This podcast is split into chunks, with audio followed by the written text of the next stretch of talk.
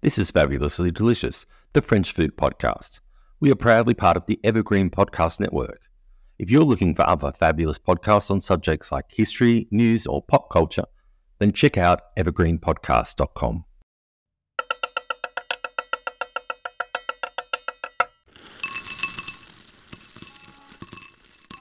Today is the birthday of someone not French, but who has an essential place in the history of modern French cooking.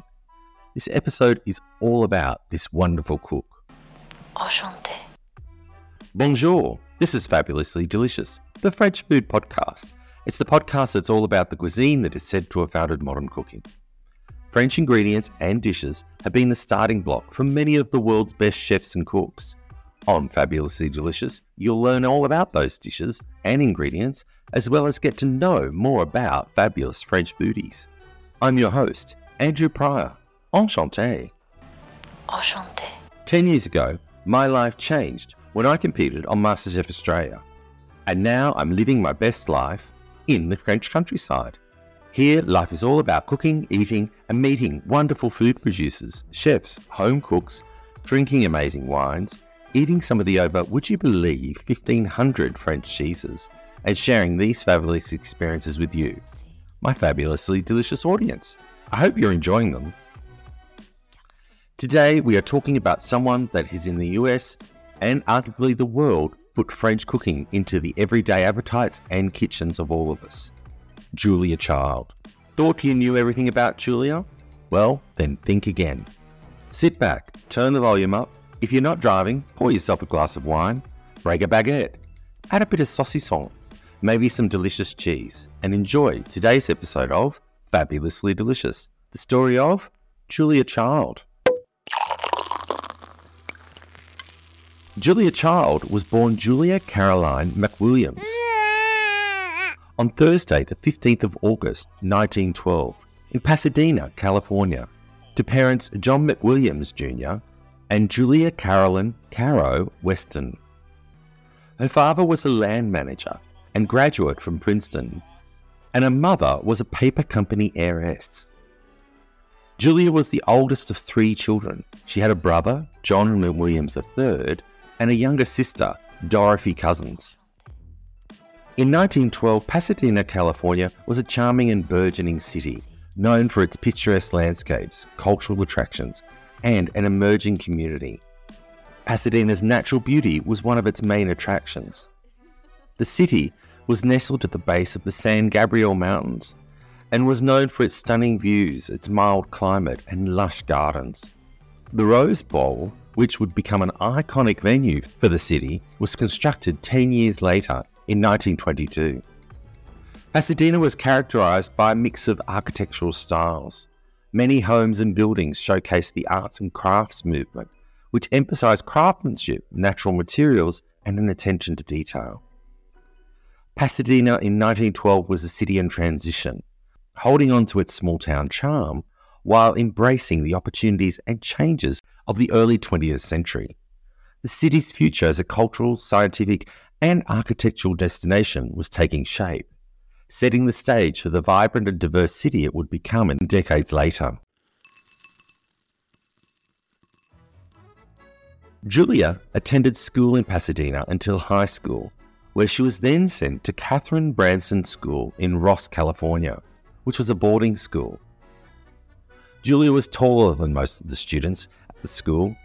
She was six foot two inches, or 1.88 meters tall.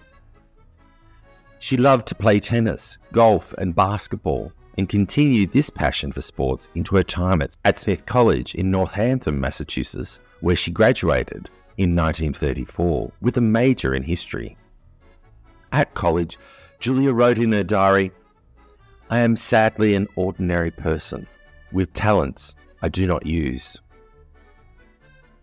With aspirations of being a novelist or magazine writer, Julia after college moved to New York to work as a copywriter for an advertising department for a short period of time. Then, in 1942, Julia joined the Office of Strategic Services, or the OSS as it is known. She joined the OSS after finding out that she was too tall to enlist in the WACs, or the Waves, the Women's Army Corps or the US Navy. So she started out as a typist at the OSS headquarters in Washington, D.C., and then worked her way up quickly to the position of top secret researcher, working for the head of the OSS, General William J. Donovan.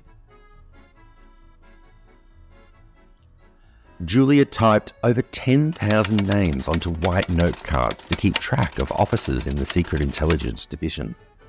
Remarkably, for a year, she worked with the OSS Emergency Sea Rescue Equipment Section as an assistant to developers and worked with them to develop, would you believe, a shark repellent that was needed to ensure that sharks couldn't explode mines that were placed in the sea to target the German U boats.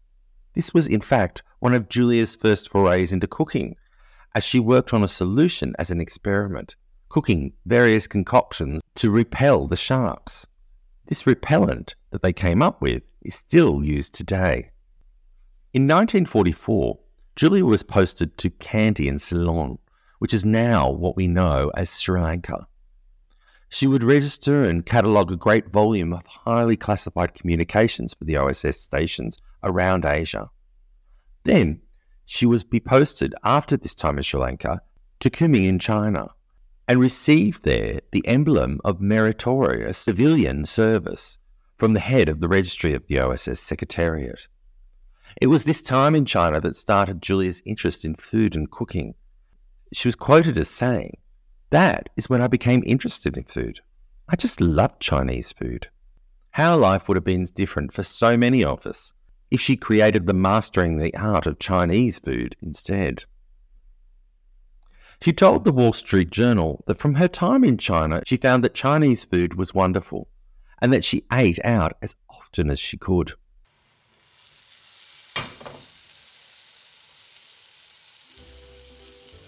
Her time in Sri Lanka was pivotal in her life, as this is where she met her future husband, Paul Cushing Tal.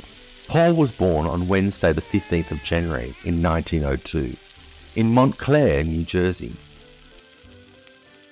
Paul lived in Paris as an artist and poet and loved the Parisian culture. He joined the United States Foreign Service and met Julia in Ceylon. Upon meeting Julia, Paul wrote to his twin brother Charlie.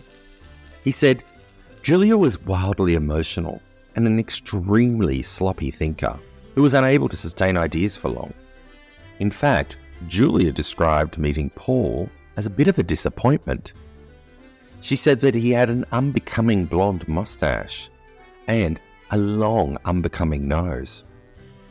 But the two fell in love, and in the summer of 1946 they travelled accompanied by eight bottles of whiskey, a bottle of gin, and a bottle of mixed martinis.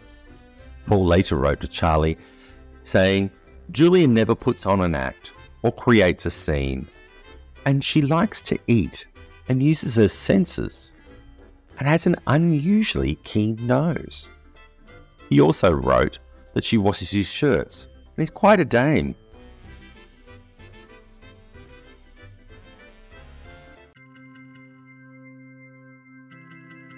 On Sunday, the 1st of September 1946, Paul and Julia married in Lumberville, Pennsylvania. They then moved to Washington, D.C., and two years later moved to Paris when the State Department assigned Paul there as an exhibits officer with the United States Information Agency. Julia spent her childhood growing up with a cook in the family preparing her meals. She didn't watch or learn from them anything to do with food or cooking, and in actual fact, never really started cooking until she met Paul, who grew up in a family that was completely the opposite to Julia's and some would say were obsessed with food and cooking. En route to Paris, Paul took Julia to some of his favourite places.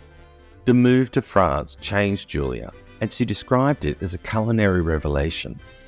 She repeated to many people throughout her life her first meal in France was at La Couronne in Rouen. This meal, she said, was consisted of oysters, sole meunière, and a fine wine. It was, as she said, an opening up of the soul and spirit. La Couronne is still open in Rouen. Translated, it means the crown. And the restaurant has been in business since 1345 and is one of the oldest inns in France. It's located in Place de Vieux Marche, in the centre of town. Rouen is in Normandy and has a vast history going back to 900 BC. One story associated with the restaurant is that in 1431, Raoul Baudry, a restorer, could see from the windows of the tavern the torture of Joan of Arc. It's not something you see every day whilst working now, is it? In 1951, Julia graduated from Le Cordon Bleu Paris and later furthered that study with private lessons from some of the chefs at the school, such as Max Bugnard. Between classes, she studied French and roamed the open May markets, talking with fishmongers, bakers, and, and fruit sellers. She and Paul scoured the neighbourhoods of Paris for friendly bistros, and under her husband's patient guidance, Julia's palate grew more and more sophisticated. After graduating from the Cordon Bleu, Julia joined the women's cooking club, Le Cercle de Gourmettes, where she met Simone Simca Beck.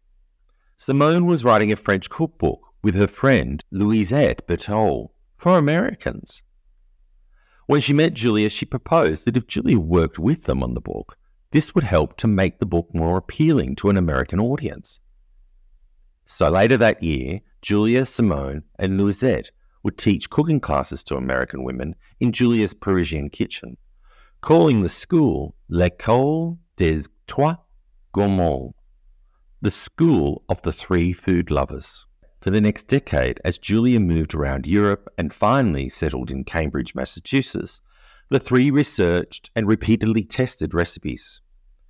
Julia would translate the French into English, making the recipes detailed, interesting, and practical. Paul and Julia were posted from Paris to Marseille to Bonn to Oslo and then to Washington. They kept up a furious correspondence, typing hundreds of letters with six carbon copies for each. Julia kept meticulous notes and spent months perfecting the recipes for just one ingredient. She made so many egg dishes that she finally wrote to Simone, I've just poached two more eggs and thrown them down the toilet. Spending time travelling around Europe, Julia and Paul bought some land and built a home in Provence, France.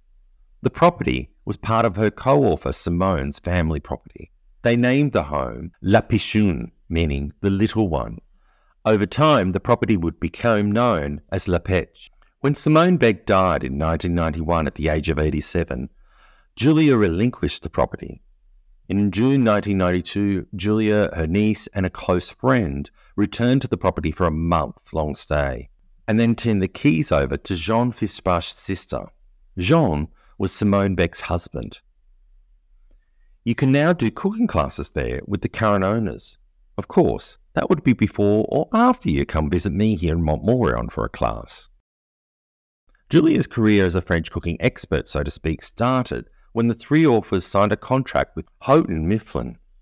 This manuscript was rejected by Houghton, as they thought it seemed too much like an encyclopedia. The publishers, Alfred A. Knopf, would finally publish Mastering the Art of French Cooking in 1961 as a 726 page book that would become a bestseller and receive critical acclaim and be an integral influence in the American interest in French culture throughout the early part of the 60s. Following the success of mastering the art of French cooking, Julia would write articles and she became a regular columnist at the Boston Globe. In her lifetime, she wrote 17 books and appeared after her death in the 2007 American Food Writing, an anthology with classic recipes book by the Library of America.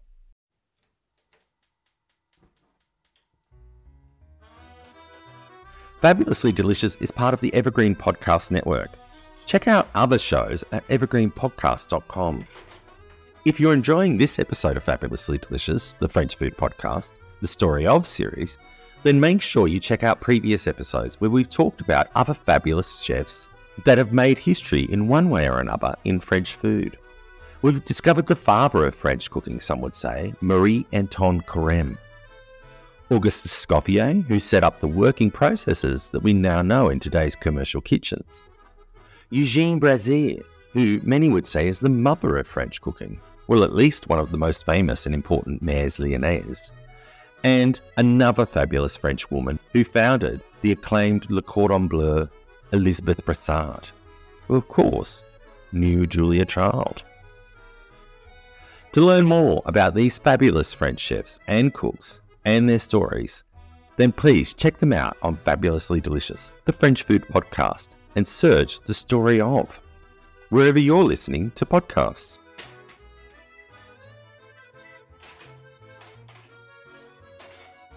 An appearance by Julia in 1961 on a book review show for the National Education Television Station in Boston, which is now part of the Public Broadcasting Service, or PBS as it's called, led Julia to her first television cooking show. She prepared an omelette on the book review show as a demonstration, and the audience loved it.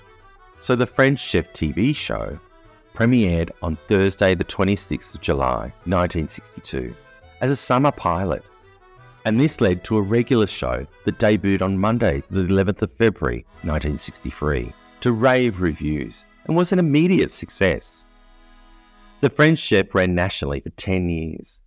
Julia cooking on television was never afraid of making mistakes. She was famously quoted as saying, Remember, if you're alone in the kitchen, who's going to see you?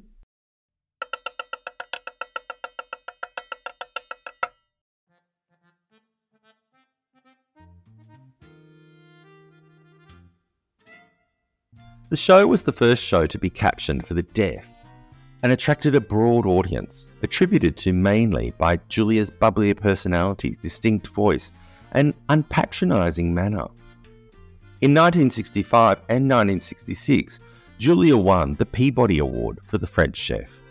Her second book, The French Chef, was released, which was a collection of recipes that she demonstrated on the show.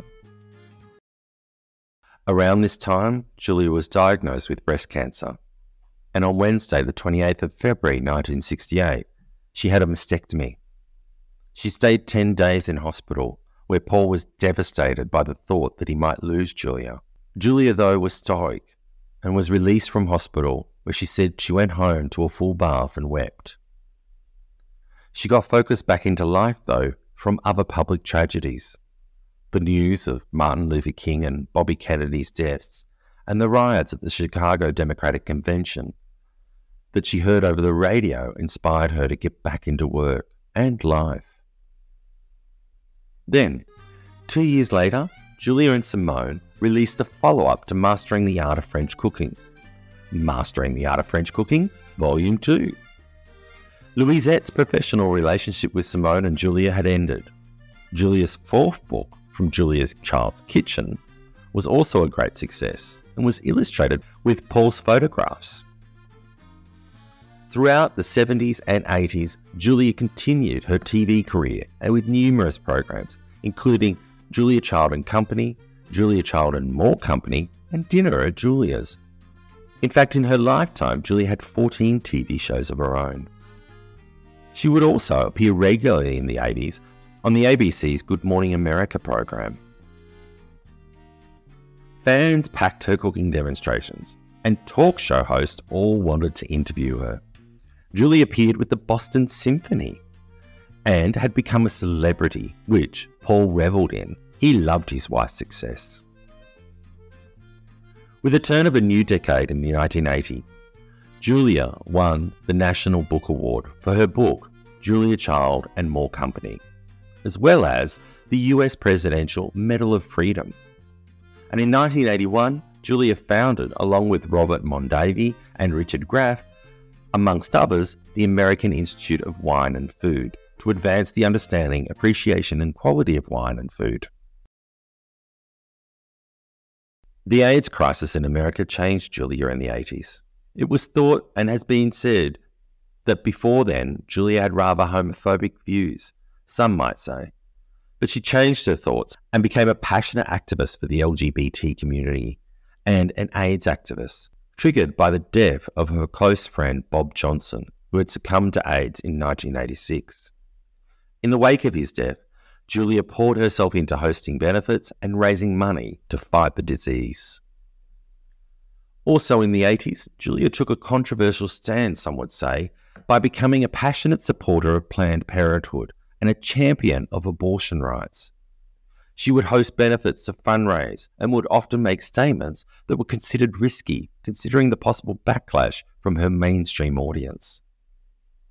In the 90s, another cause that Julia became increasingly concerned about was children's food education and she worked closely with the American Institute of Wine and Food around this issue. In 1992, Julia's contribution to food and cooking in America was celebrated on the occasion of her 80th birthday. Three huge parties were held in her honor in Boston, Los Angeles, and New York. That would have been a very busy birthday. In the 90s, Julia would star in four more TV series of her own and would collaborate with Jacques Pepin many times. She won a Daytime Emmy Award in 1996 for In Julia's Kitchen with MasterChefs, and in 2001 for Julia and Jacques' Cooking at Home. Throughout her career, Julia would often be criticised for her use of ingredients like butter and cream. In fact, she reportedly used more than 750 pounds of butter during the time she filmed the program Baking with Julia. She addressed the criticisms of her butter usage by saying that a fanatical fear of food would take over the country's dining habits, and then there was too much focus on nutrition rather than a focus on the pleasure from enjoying food. Julia said, Everybody is overreacting. If fear of food continues, it will be the death of gastronomy in the United States. Fortunately, the French don't suffer from the same hysteria we do. We should enjoy food and have fun it's one of the simplest and nicest pleasures in life.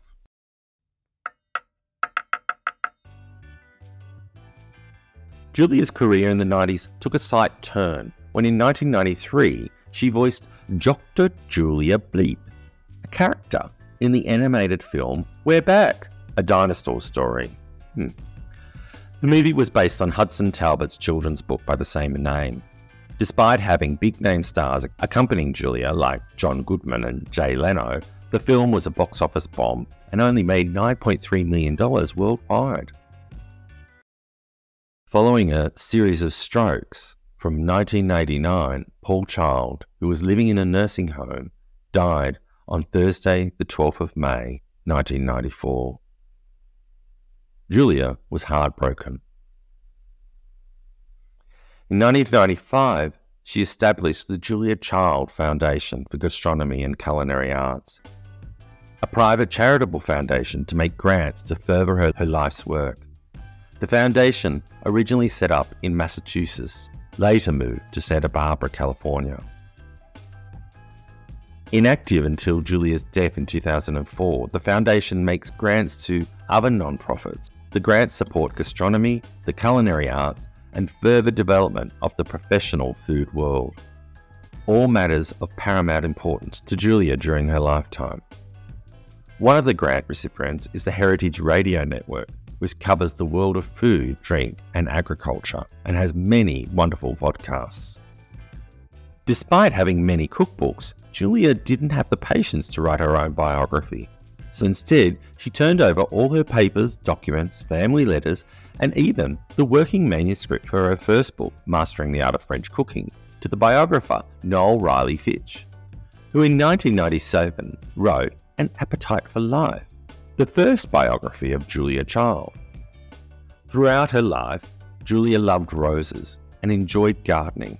She even had a rose named after her, the Julia Child Rose. It's known in the UK as the absolutely fabulous rose. I kid you not. Julia's rose is the colour of melted butter, one of her favourite ingredients, and a staple in French cuisine. The Julia Child rose is said to have a licorice like fragrance and be a consistent flowering and hardy plant.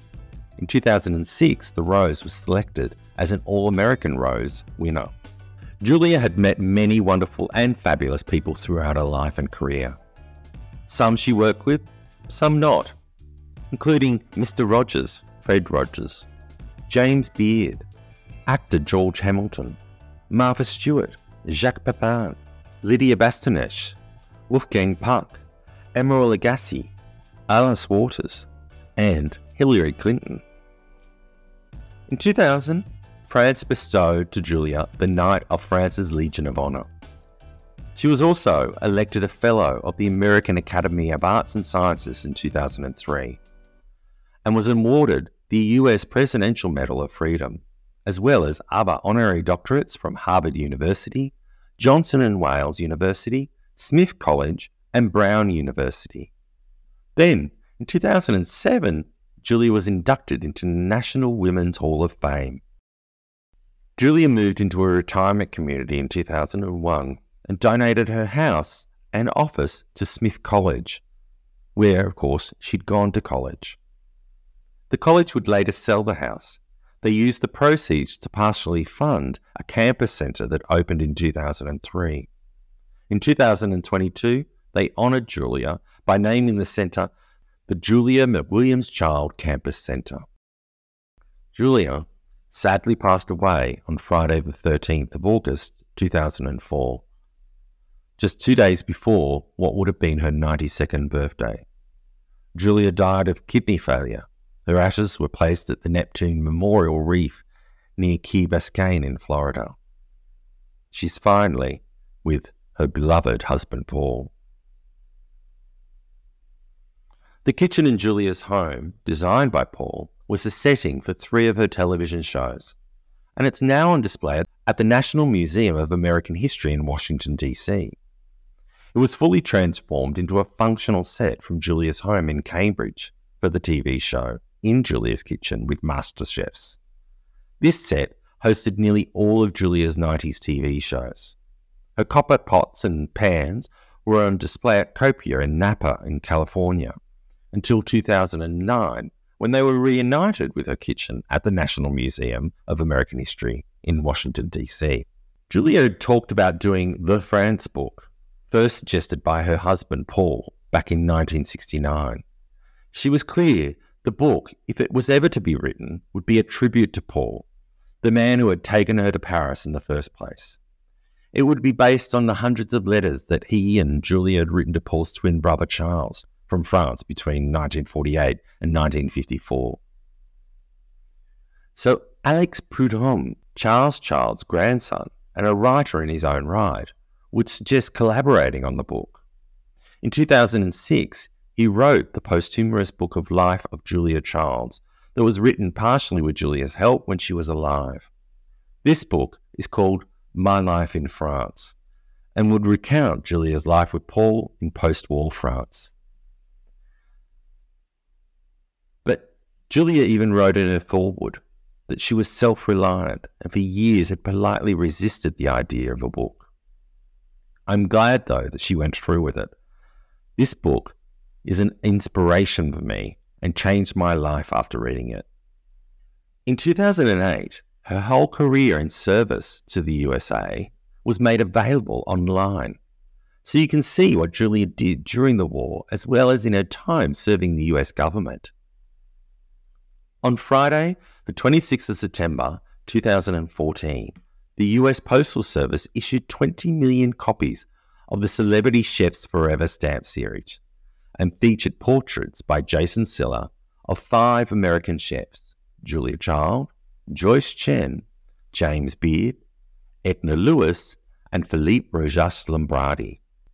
Julia's television career started in the 60s and went for over four decades with shows like The French Chef, Julia Child and Company, Julia Child and More Company, Dinner at Julia's, The Way to Cook, a birthday party for Julia Child, compliments to the chef, Cooking with Master Chefs, Cooking in Concert, Julia and Jacques Pepin, In Julia's Kitchen with Master Chefs, Cooking in Concert, Julia and Graham Kerr, More Cooking in Concert, Julia and Jacques Pepin, Baking with Julia, Julia and Jacques Cooking at Home, and finally, Julia Child's Kitchen Wisdom. Her book career included Mastering the Art of French Cooking, The French Chef Cookbook, Mastering the Art of French Cooking Volume 2, From Julia Child's Kitchen, Julia Child and Company, Julia Child and More Company, The Way to Cook, Julia Child's Menu Cookbook, Cooking with Master Chefs, In Julia's Kitchen with MasterChefs, Baking with Julia, Julia's Delicious Little Dinners, Julia's Menus for Special Occasions, Julia's Breakfasts, Lunches and Suppers, Julia's Casual Dinners, Julia and Jacques Cooking at Home, Julia's Kitchen Wisdom, My Life in France, and finally, American Food Writing, an anthology with classic recipes. Now it's my mission to have all of these books. Possibly one of Julia's last quotes was Thinking back on it now reminds me that the pleasures of the table and of life are infinite. Toujours bon appetit. That's it for another episode of season three of Fabulously Delicious. Have you heard of Julia Child before? Really? You must have, right? Who hasn't? What's the most fabulous thing you've learned from today's episode? Let me know by contacting me via Instagram. Slide into my DMs at Andrew Prior Fabulously, as I'd love to chat with you all. I'd also love to chat about Julia and her recipes, as I love talking to people about food, and especially French food. Thank you for listening, and remember, you know what my motto is whatever you do, do it fabulously. Merci beaucoup, and bon app!